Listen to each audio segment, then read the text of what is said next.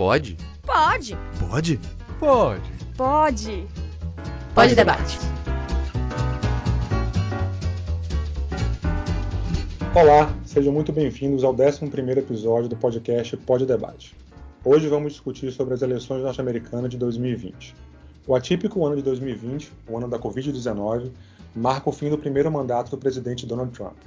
Buscando a reeleição, ele concorre com o democrata Joe Biden. Biden, que fora vice-presidente do prestigiado ex-presidente Barack Obama, representa, ao lado da sua vice Kamala Harris, a estratégia de quebra da recente ascensão da extrema-direita.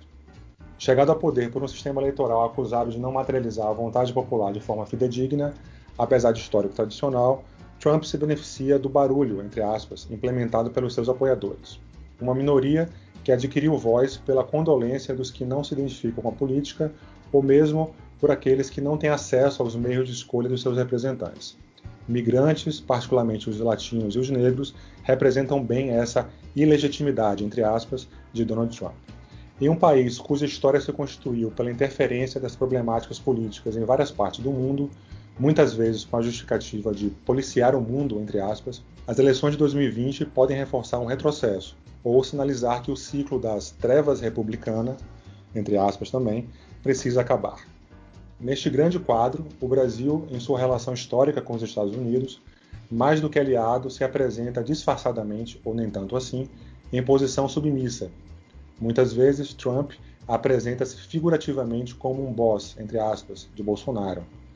O alinhamento ideológico é consistente e a tendência histórica que o brasileiro tem de copiar o que vem de fora agora é particularmente mais perigosa. As eleições na maior democracia do mundo se aproximam e afetam todo o globo. Todavia, há particularidades entre Brasil e Estados Unidos e mais no nosso modo de fazer política que nos levam a duvidar de uma mudança mais positiva em um curto espaço de tempo. Antes de iniciarmos o nosso bate-papo, eu quero apresentar os componentes da bancada. Professora Sâmia Franco, graduada e pós-graduada em Relações Internacionais, mestrado, professora da Unijorge, Christian Moraes, estudante do quarto semestre de jornalismo, e eu, Paulo Pereira, também estudante do quarto semestre de jornalismo da Unijorge. Eu tenho aqui algumas perguntas é, para a gente iniciar a discussão, que podem servir de base, mas vocês fiquem à vontade para falar a respeito. Bom, então eu vou fazer pergu uma pergunta, talvez seja a pergunta principal nesse momento, de início, que é a seguinte: o que, que vai representar a vitória de Joe Biden, né, se, se o Trump não conseguir a tão almejada reeleição, para os Estados Unidos e para o mundo? Professora Sânia. Obrigada pelo convite, Paulo e Christian. É, vou ficar bem feliz em poder contribuir um pouco com vocês aqui, para a gente tentar entender um pouco dessa, vamos falar de uma eleição que é não é qualquer eleição, né? Dado que é a eleição no país, na grande potência mundial, como os Estados Unidos. Então, para a gente pensar o que é que pode ser do futuro, é, a gente tem que pensar em termos é, de como esse, de como os Estados Unidos, a gente tem que lembrar, né, como os Estados Unidos se posiciona é, no mundo e a gente tem que pensar, será que existe realmente uma grande diferença entre é, o Partido Republicano e o Partido Democrata, né? É, e aí é uma provocação já de início, porque a pergunta que, que Paulo me faz é provocativa também, dado que a gente tem, por exemplo, um, uma linha de uma linha de ação dos Estados Unidos bastante próxima em termos internacionais, tanto do Partido Democrata quanto do Partido Republicano, no sentido de, de uma linha relacionada à liderança internacional. Claro que aí a gente pode ter duas visões de como alcançar essa liderança, né? mas se de uma forma mais agressiva ou de uma forma mais multilateral, mais aberta a pelo menos sentar na mesa com os outros. Então, eu acho que a, a minha resposta iria por esse, por esse sentido, né? Eu acho que, ah, acredito que o Joe Biden, né, a, a vitória do Joe Biden agora, representaria uma abertura maior para sentar na mesa com os outros países, principalmente os aliados, certo? Principalmente os aliados dos Estados Unidos, os aliados tradicionais dos Estados Unidos, como a Europa, como a outros países, o Japão, etc. Então, eu acho, ah, nesse, nessa, nesse viés, que a gente teria uma política dos externa dos Estados Unidos menos conflitiva, assim, em termos de, de negociação, por exemplo, internacional. Que foi o que a Donald Trump trouxe, né? Esse, esse tom mais agressivo para as discussões do tema de política internacional uh, norte-americano desde 2016, que ele ganhou, chegou à presidência. No entanto, uh, eu quero deixar em, vamos falar assim, na mesa que a política norte-americana ela se direciona pela ideia de uma liderança internacional, seja tanto do, do lado dos democratas quanto do lado dos republicanos. Essa, essa, as pesquisas é, atuais, é, é, enfim, as mais recentes, estão mostrando que o, que o Biden tem, tem, uma, tem uma vantagem. Não é muito grande, né, mas, mas tem uma vantagem. É, a senhora acha que, que essas pesquisas realmente refletem a, a realidade do, do país e do que a gente pode é, analisar e, e, observar de fora ou, ou, ou não? É, é, é mais uma questão é, pontual e, e, na hora do, da votação essas coisas, essa, essa, essa vantagem do Biden pode, pode mudar e, e o Trump sair reeleito? Olha, Paulo, eu, ah, eu também tenho acompanhado as, as pesquisas e ah, nas pesquisas o Joe Biden está, né? À frente, apertadinho ali na frente, mas está apertado. Mas eh, se a gente voltar a 2016, a gente vai ver que Hillary Clinton, por exemplo, ela é, passou a maior parte da sua corrida eleitoral ah, na frente das pesquisas. Né? Então, as, as pesquisas eleitorais traziam Hillary como uma provável, uma provável a, a sua provável eleição, né? durante as pesquisas de 2016. Então veja bem que é, a gente vai ver em 2016 que na, na, hora da eleição, né, a gente vai ter uma mudança é, e aí chega ao poder é, Donald Trump. Então assim, por mais é, as pesquisas são importantes sim para já trazer um clima da opinião, né? O, que está acontecendo nos Estados Unidos, tentar tirar uma foto do que está acontecendo agora. No entanto, é, pelo 2016, por exemplo, a gente não pode confirmar ou já cantar vitória para Joe Biden. Né? Então, acho que vale a pena a gente continuar acompanhando essas pesquisas, mas principalmente continuar de olho é, no, nas eleições mais propriamente ditas, que vão acontecer agora já, no dia 3 de novembro. É, e, inclusive com, com esse sistema né, eleitoral, eu lembro que, que você falou de, de, de 2016, eu lembro que, é, e depois também fizeram análise sobre isso, dizendo que, que se o sistema fosse outro, digamos assim, é, que, que Trump, na verdade, não representava é, a vontade popular no sentido de que é, se, se, se, os votos fossem, né, se não tivesse essa coisa dos colégios eleitorais e tudo, se os votos fossem, se a eleição fosse parecida com a nossa aqui, por exemplo, é, muito provavelmente ele não teria ganho, né, porque ele não, os votos que ele adquiriu nos colégios e tal, é, não, não representariam na, na, prática, na realidade, a vontade do, da maioria do povo americano, né, então realmente é, é, é, uma situação bem, parece que ele, parece que não só ele, né, mas é, no caso ele particularmente que a gente está falando agora, parece que ele meio que se aproveita, né, e, e, e acaba tirando vantagem desse tipo de, de sistema, né? É, eu acho, Paulo, bem interessante a gente falar um pouco desse sistema, assim, por cima, não aprofundar tanto, por favor. mas é, eu acho que seria interessante para os ouvintes entenderem um pouquinho melhor é, desse sistema, né? Que a gente vai falando de um sistema que sempre a gente fala assim, ah, é um sistema bastante confuso, é. é assim, em termos de, de, de quando o candidato ganha, como o candidato ganha. Então, é, seria interessante para a gente deixar um pouco mais claro, para até fazer uma base para a discussão.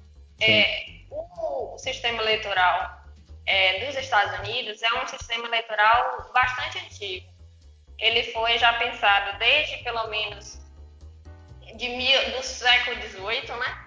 1700 e pouco, é, e ele continua mais ou menos o que era o que foi pensado no século XVIII até hoje.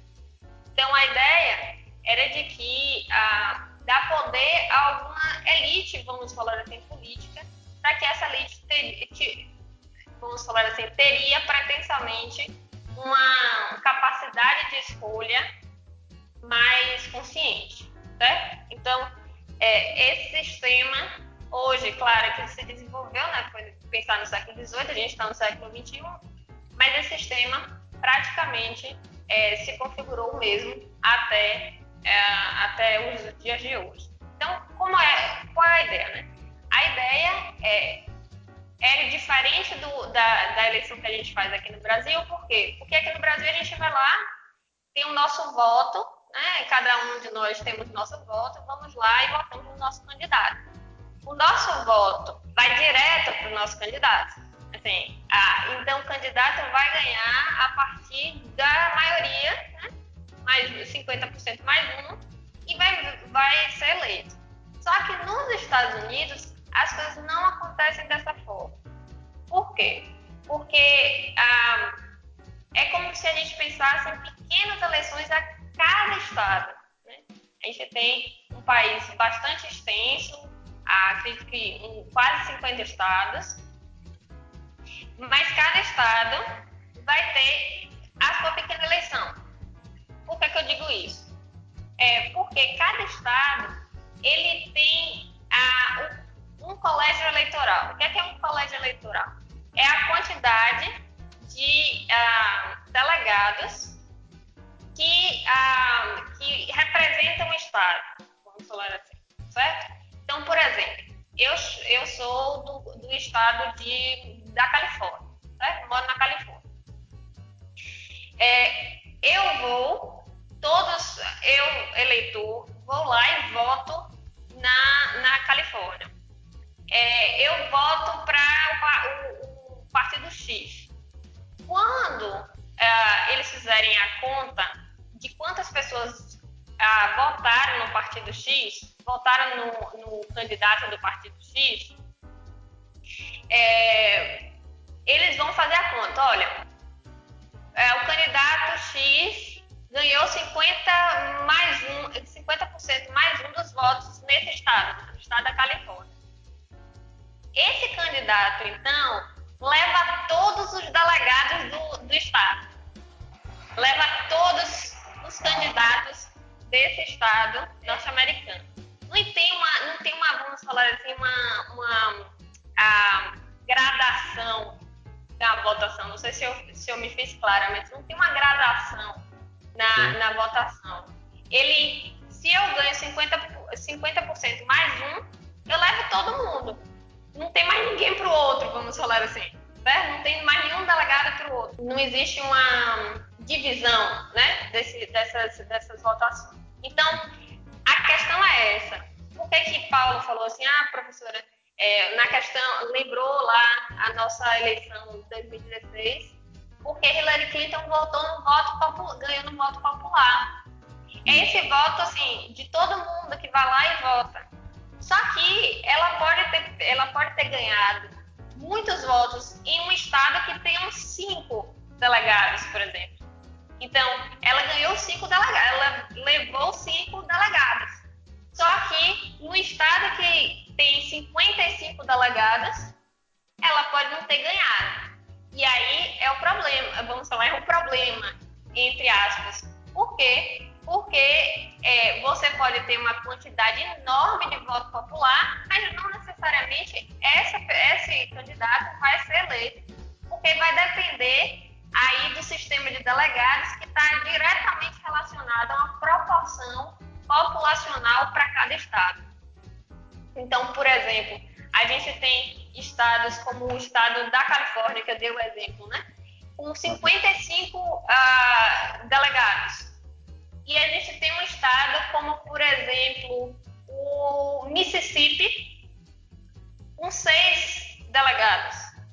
Uh, a gente tem o Alasca com três delegados. Então, por exemplo, se no Alasca todo mundo votar de, de, é, democratas, não quer dizer que não quer dizer que o, a, aquela quantidade de, de, pessoas votando vai necessariamente eleger é, eleger esse candidato democrata. Então percebe, vai com uma, uma, um equilíbrio vendo quais são os estados que têm maior quantidade populacional, maior, e aí, consequentemente, maior colégio eleitoral, e assim, ah, vamos falar, que se, ah, se combina é, as votações para chegar a um presidente norte-americano. E aí, Paulo, se vocês me, se vocês me dão ainda assim, para aprofundar um pouco, né? A ideia é de que os Estados Unidos têm alguns estados que já estão ah, tradicionalmente votam em um partido, como por exemplo o estado da Califórnia tradicionalmente vota para os democratas. O estado de Nova York também tradicionalmente vota para os democratas. Eles são chamados lá nos Estados Unidos de blue states por causa da, dessa questão é, do, do, do, voto do voto para os democratas. E tem outros estados que são tradicionais, é, tradicionais tradicionalmente republicanos.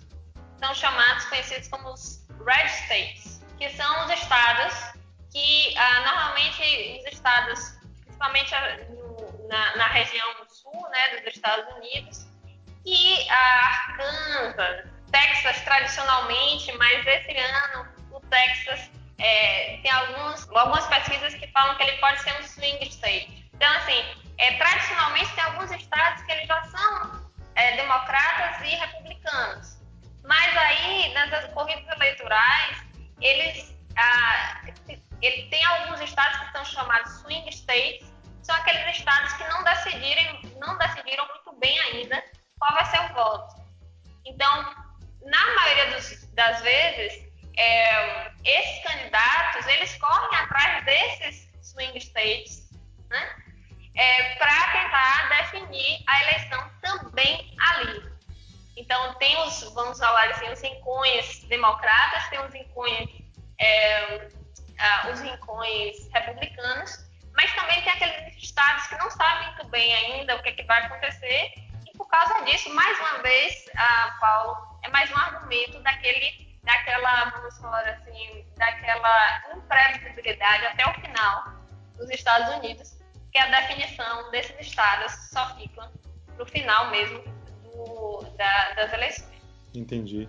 É, a senhora falou é, uma hora aí de, sobre, sobre as elites e, pelo menos pelo que eu entendi em relação a, a, e a relação disso com, com, os, com, esses delegados. Eu lembrei de uma, de uma questão que eu estava falando com o Christian off. Eu queria saber, você quer perguntar aquilo que a gente estava conversando, Christian, aquela sua pergunta? Acho que cabe bem nesse, nesse momento. É, a segunda, né? Isso. É, então, boa tarde para você ouvinte. Obrigado, professora, pela sua participação. Seja muito bem-vinda. Professora, eu gostaria de saber, é, o, o Biden ele era vice-presidente do Obama. Caso ele vença as eleições, você acha que o governo dele será parecido com o que foi o, o do Obama?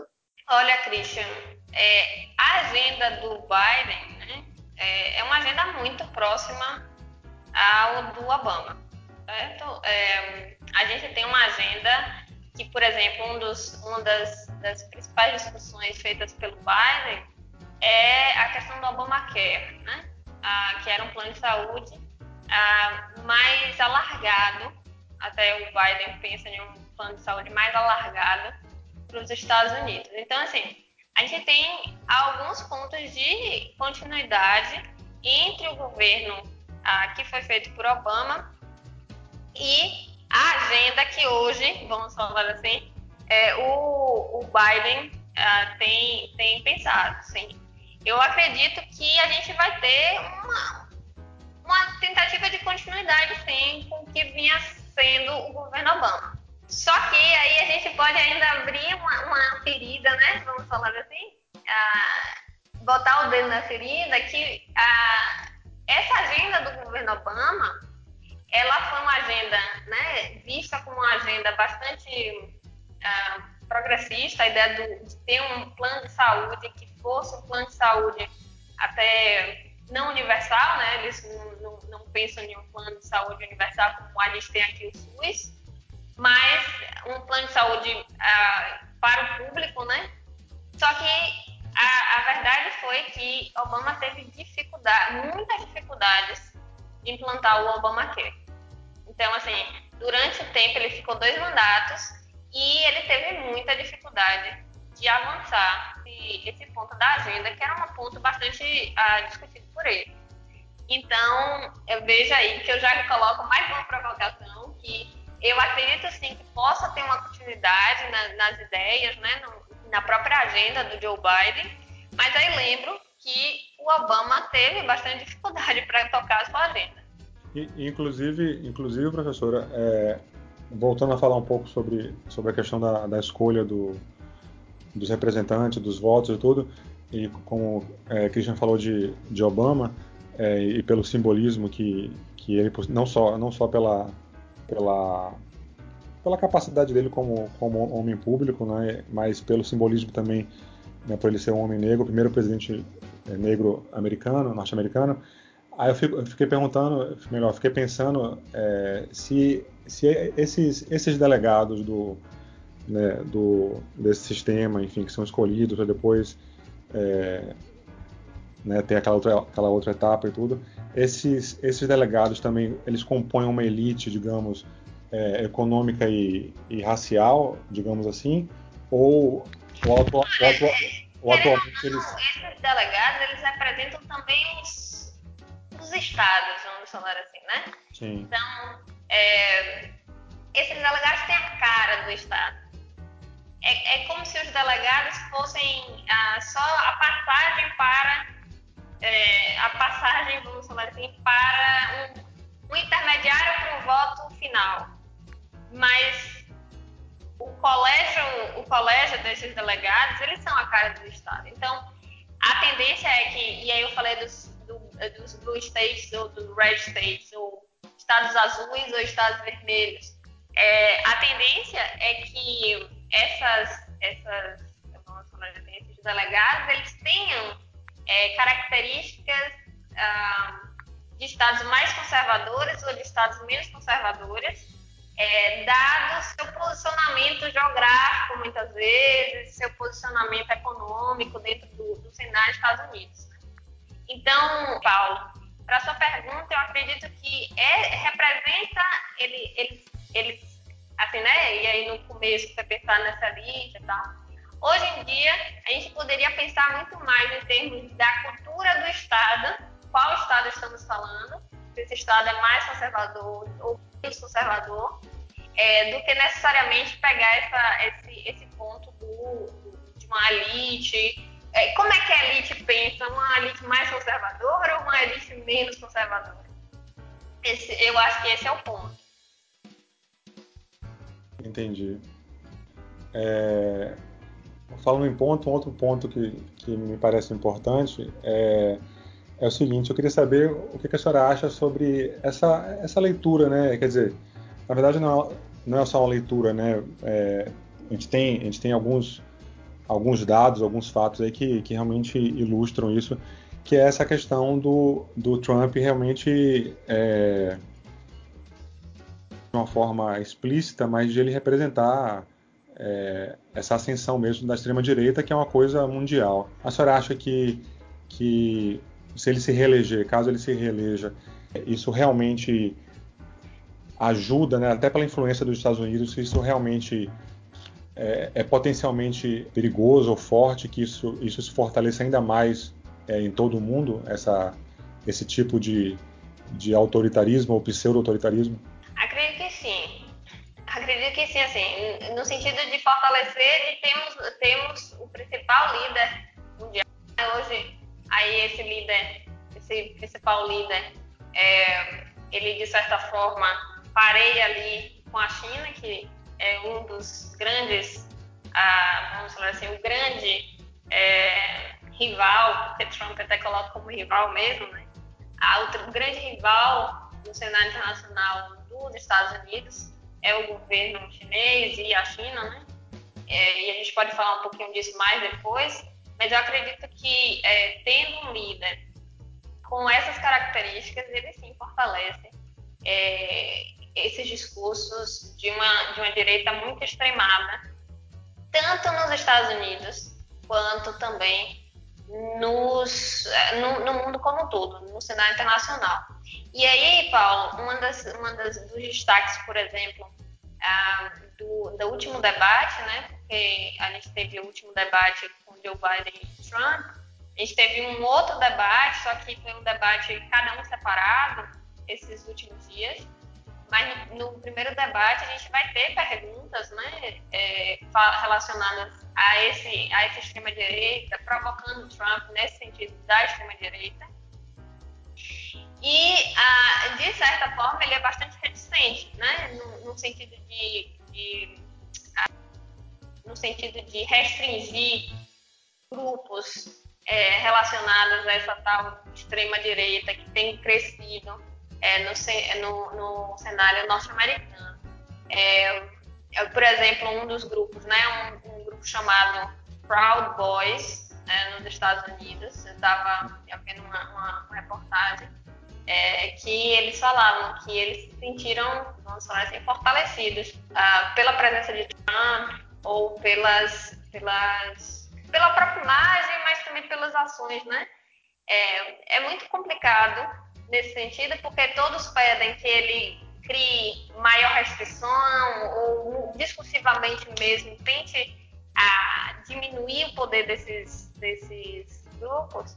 No entanto, vários dos discursos aí tradicionais desde 2016, eles são discursos de, de construção, vamos falar assim, da divisão política, né? Então, é, esses grupos conseguem se sentir ah, representados, né?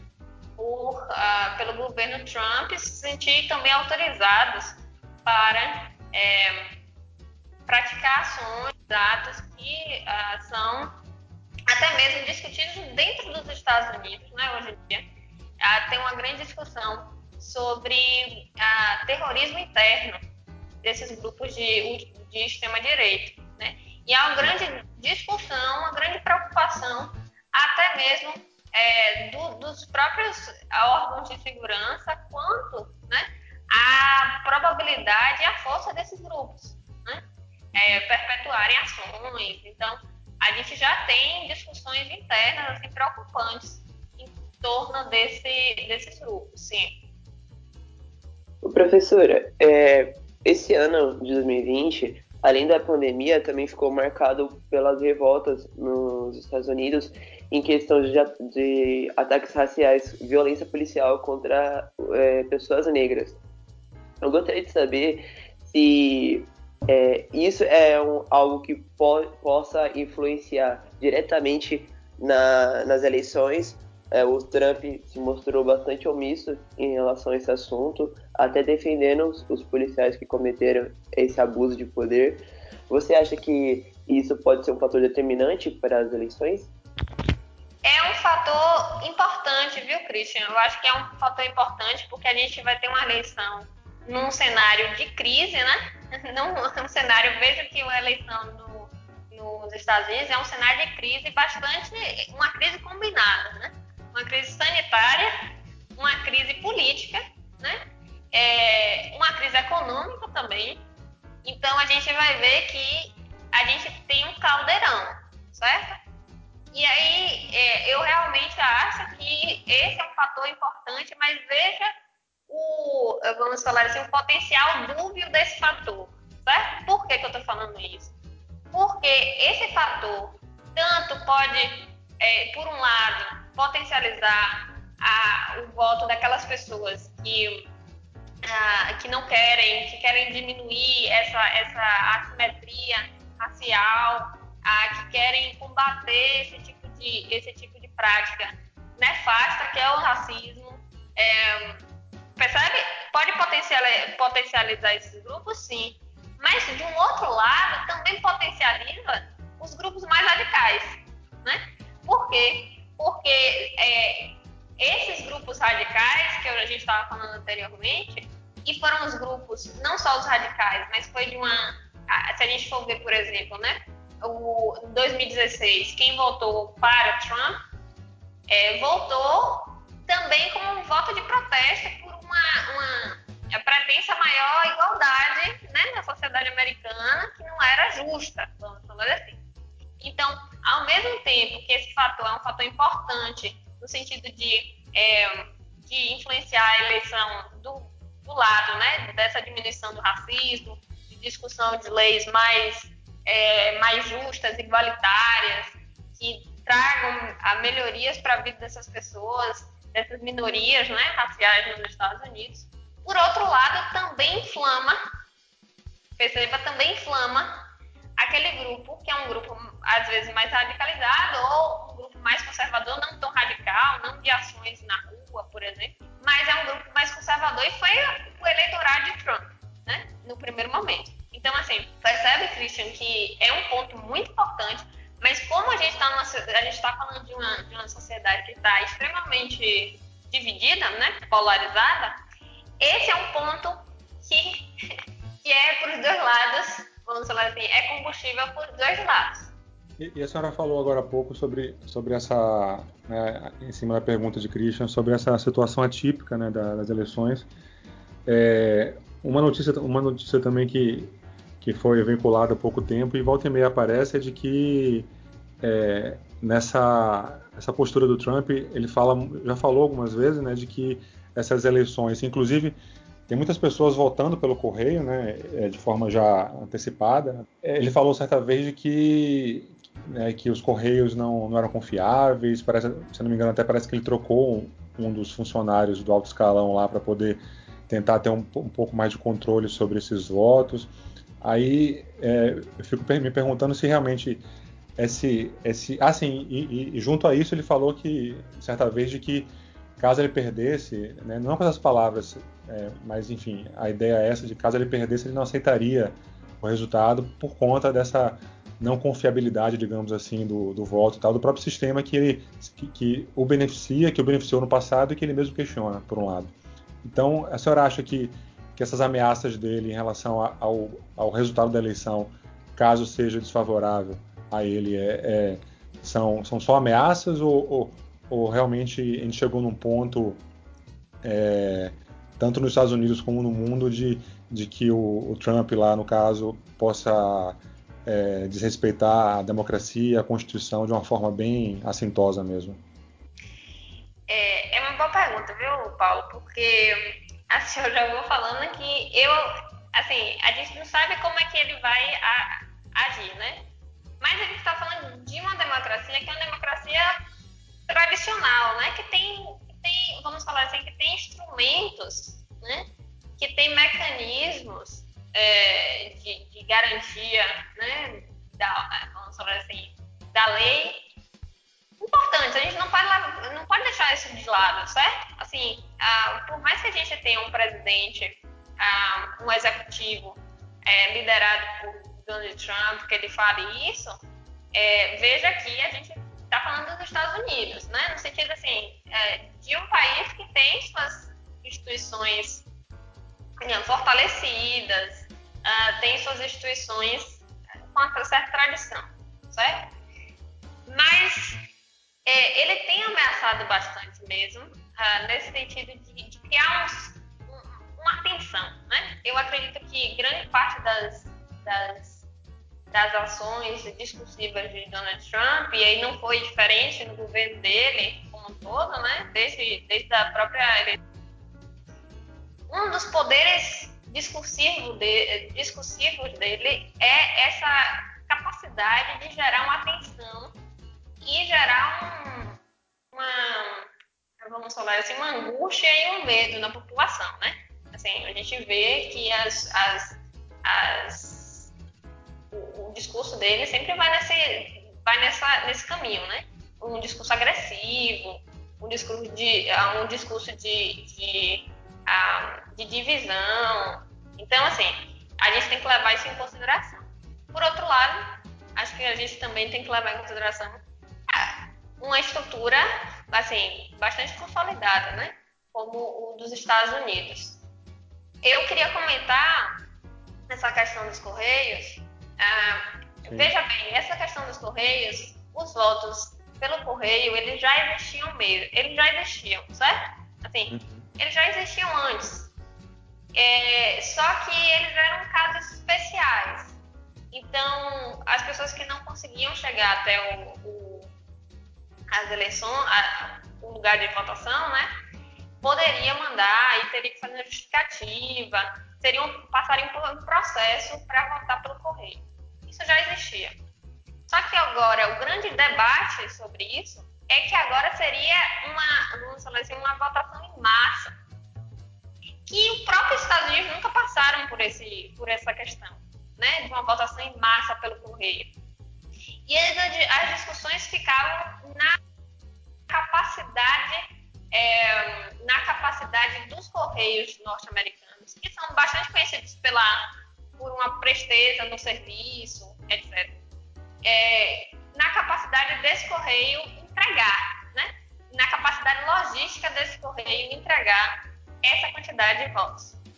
E é, dar, vamos falar assim, a, a fluidez necessária para as eleições. Veja que esse é um, esse é um, é um ponto que uh, nem eles sabem muito bem o que vai acontecer nesse sentido.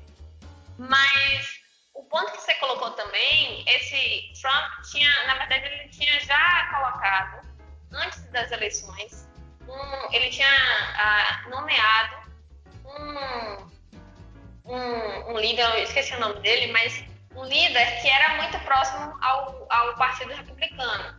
O que, é que aconteceu? Esse líder ele veio fazendo, fazendo reformas nos Correios, né?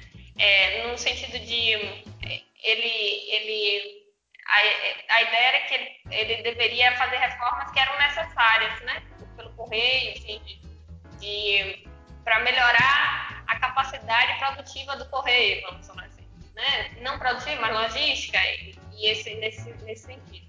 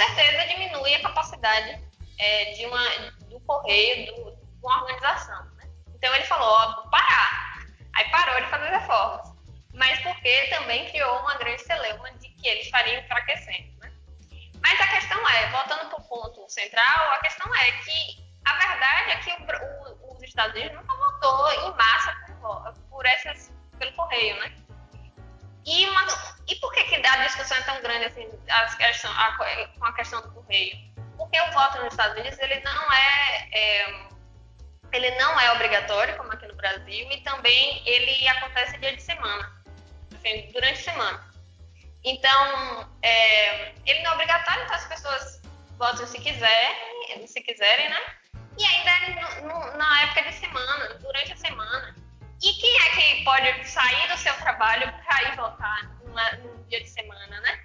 Então, a ideia é de que grande parte, por exemplo, da, da população trabalhadora ou grande parte de uma, de uma população né, é, classe média nos Estados Unidos, se tivesse a oportunidade de votar pelos Correios, poderia ser que ah, os democratas, ah, já tem pesquisas, pesquisas de, de de voto nesse sentido, e falam que essas pessoas, a tendência é que essas pessoas votariam no Partido Democrata. Então, grande, a grande discussão sobre os Correios, é, e Trump tem falado assim, olha, não confio, é, tem é, diminuído a importância desse, desse, desses Correios, porque talvez daqueles, dessa, dessa massa, né, de, de eleitores, poderia sair daí a, a eleição de, a, do democrata, né, do seu rival democrata. É o, é, eu estava vendo que é o, é o Louis, Louis DeJoy, o, o diretor que ele, que ele nomeou. Ô, professora, e essa questão é, referente à Amazônia? que é, uma, que é o, o Biden fala, já citou algumas vezes. Você acha que caso ele seja eleito, é algo que ele vai se preocupar realmente? Então, é, eu vou juntar essa, essa, essa informação com outra informação que é a agenda dele, do Biden, para a agenda do Biden também para política externa, certo? Eu estava lendo um, um, uma. Ele, ele, ele, escreveu, né? Ele fez uma, uma coluna, vamos falar assim, para uma revista chamada Foreign Policy, né? Foreign Affairs. E uh, ele estava falando que uma das, das, dos interesses dele em termos de política internacional era, por exemplo, voltar para voltar para o Acordo de Paris, né, que é um acordo relacionado a, a desenvolvimento sustentável, a, ligado ao meio ambiente. Então veja que ele já tem esse interesse de voltar para o acordo que Trump tinha, uh, tinha denunciado, né? Ele tem interesse de voltar para esse acordo para tentar dali ter uma liderança dentro das discussões sobre é, um futuro relacionado ao meio ambiente, né? Então faz muito sentido ele também trazer esse ponto da Amazônia é, para o debate. Por quê? Porque nas discussões da Amazônia hoje, né, é, muitos países, e aí o Brasil tem ficado bastante isolado no cenário internacional, é, muitos países que estão falando, olha, que estão, de certa forma, recriminando né, o, o, as questões das, das, das, queimadas na Amazônia são os países europeus. Os países europeus estão, ah, vamos falar assim, é, flutuando sozinhos na liderança das questões ambientais é, no cenário internacional. Então, assim, eu acredito que ele possa né, também é, avançar nessas discussões sobre a, sobre a Amazônia, também estrategicamente, pensando na liderança em termos de na questão do meio ambiente. Né?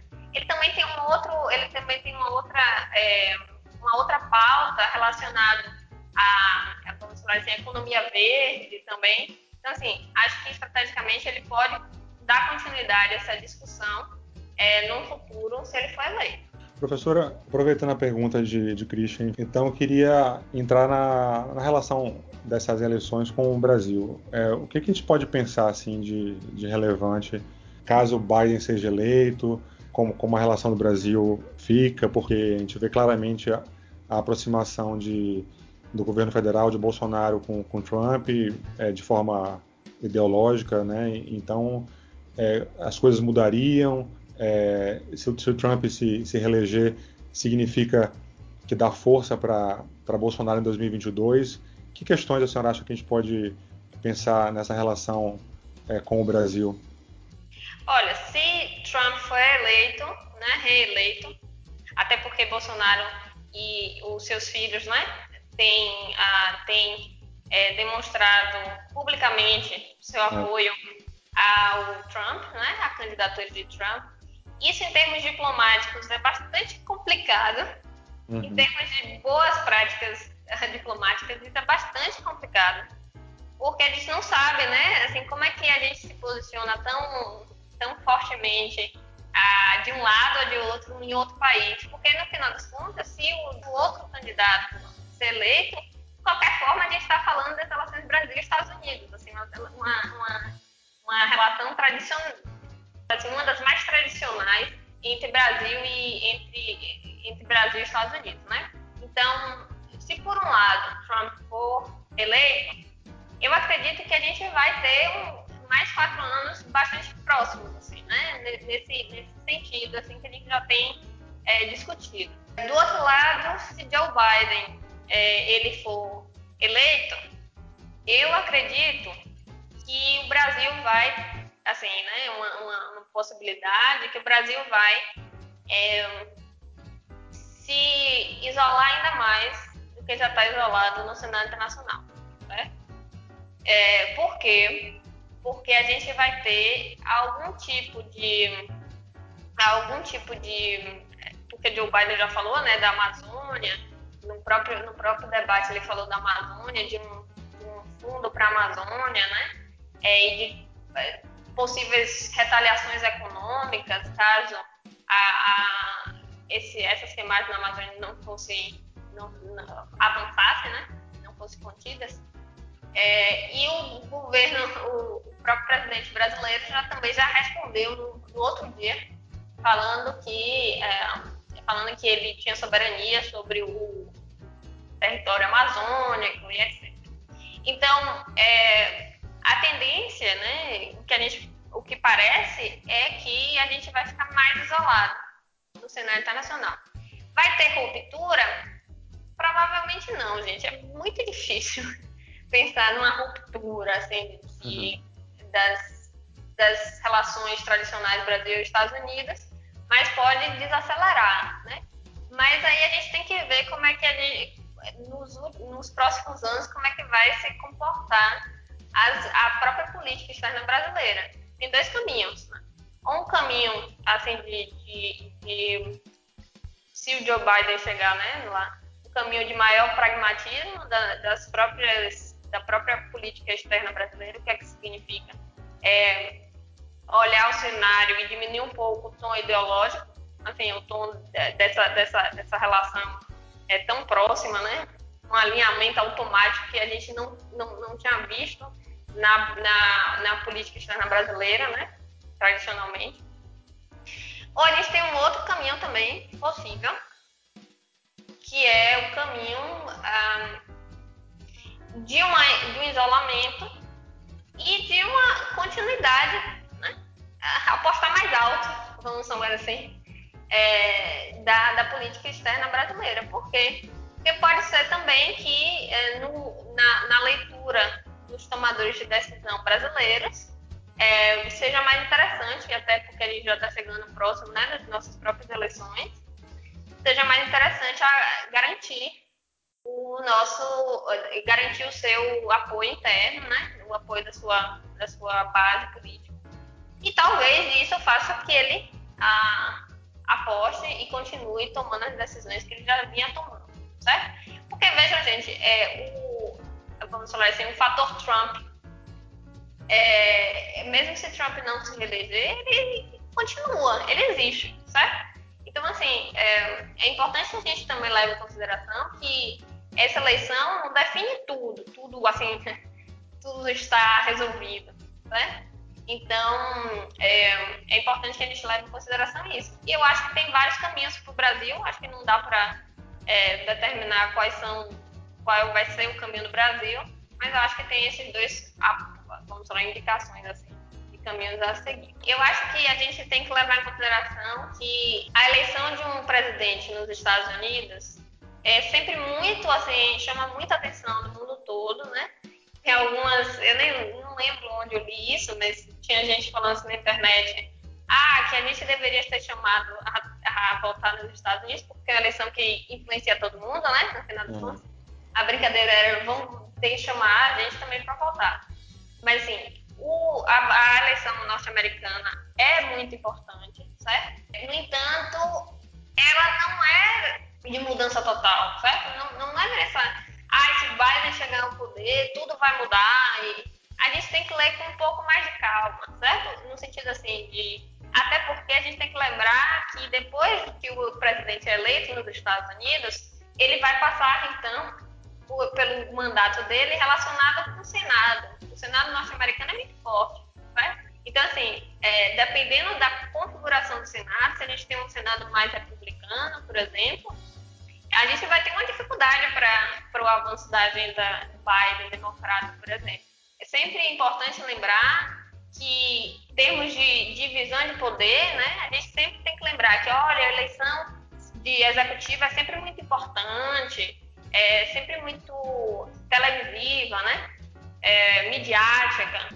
Só que a gente tem que lembrar que existem, é, existe uma construção de divisão de poder que também define muitas das, das questões ah, futuras, né? Então, assim, é, é Trump ou Biden, é, eles também têm que levar, lidar com o Senado, por exemplo. Né? É, sempre, sempre a gente tem isso em mente. E aí só me permita falar mais uma, uma questão sobre essa relação da crise é, relacionada aos protestos, né? Os protestos dos Estados Unidos, do, da morte George Floyd e aí os hum. protestos. É, gente, vejam que essa também é uma discussão que é uma discussão estrutural, certo? Então, assim, é estrutural da sociedade norte-americana. Então, não dá para apostar todas as nossas fichas de que chegar o democrata no poder, o Joe Biden no poder, tudo vai mudar a partir dali, certo? Não estou dizendo, no entanto, que não mude alguma coisa.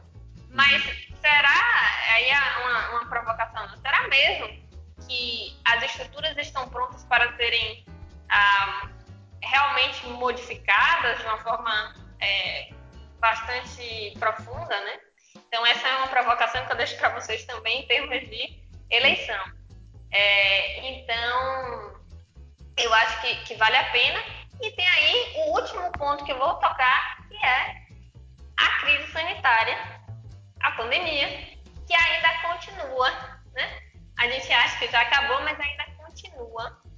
É, tanto aqui no Brasil, quanto nos Estados Unidos, quanto na Europa. Agora a gente está tendo lockdown, mas isso aí é conversa para outro podcast. Mas a gente tem é, um avanço também da pandemia nos Estados Unidos e o próximo, o próximo, o próximo presidente, né, que foi eleito, ou vai continuar as tomar decisões como o presidente Trump, acredito que ele não mude, né? Ele vai avançando e mais vidas vão ser perdidas, né? A gente tem maior, a maior, a maior quantidade de mortes, né? No mundo como um todo é nos Estados Unidos. É. Maior país, mais rico país do mundo é o que tem um número de pessoas que morreram, o maior número de pessoas que morreram no mundo também. E o Joe Biden, que aí ele tem uma, uma agenda uma tentativa de, de, de testagem a mais, a mais é, de forma a alcançar mais gente, mas que isso também a gente tem que ver quais são as implicações disso economicamente, nas questões raciais, porque as pessoas, né, tem números que falam que quanto as pessoas que mais morreram, a quantidade maior de mortes nos Estados Unidos foram pessoas de minorias, né, foram, foram, foram grupos é. minoritários. Então, assim, isso também a gente tem que ficar de olho, né? Mais gente vai morrer, gente, infelizmente, e a gente tem que dar, tem que ficar de olho como é que eles vão se portar daqui para frente. E eu acho que é isso, são os pontos assim, mais importantes para serem destacados.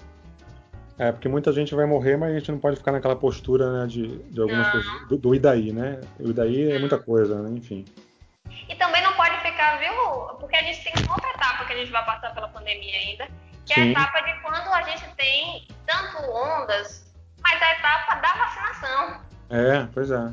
Tem isso também, porque quando chegar a vacinação, tem um grande, tem um grande, uma grande discussão nos Estados Unidos e em outros lugares do mundo também da vacina ser obrigatória ou não.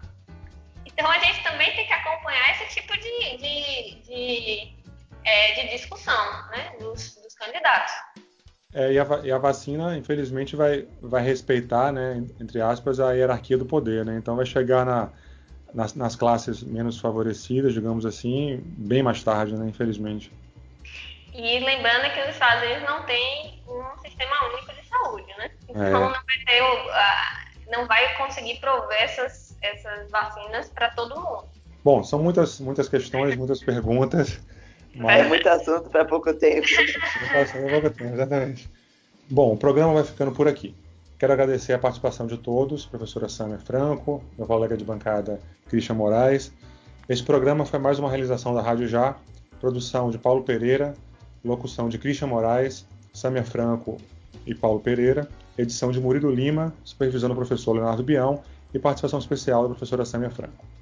Não deixe de ouvir este e outros conteúdos da nossa fanpage facebook.com.br. Se inscreva no nosso canal no YouTube e a gente nas nossas redes sociais. Nosso Instagram é rádio.já. Bom, obrigado para vocês dois. Foi um papo excelente e estou bem satisfeito com, com essa, esse pequeno bate-papo, essa discussão que a gente está levando para as pessoas. E muito obrigado mesmo. Professora Samia, Christian também. Obrigado, Paulo. Obrigado, Christian. É, espero que a gente tenha conseguido trazer algumas algumas pautas, né, provocações para o debate. Fico bem feliz também com o resultado que a gente tem.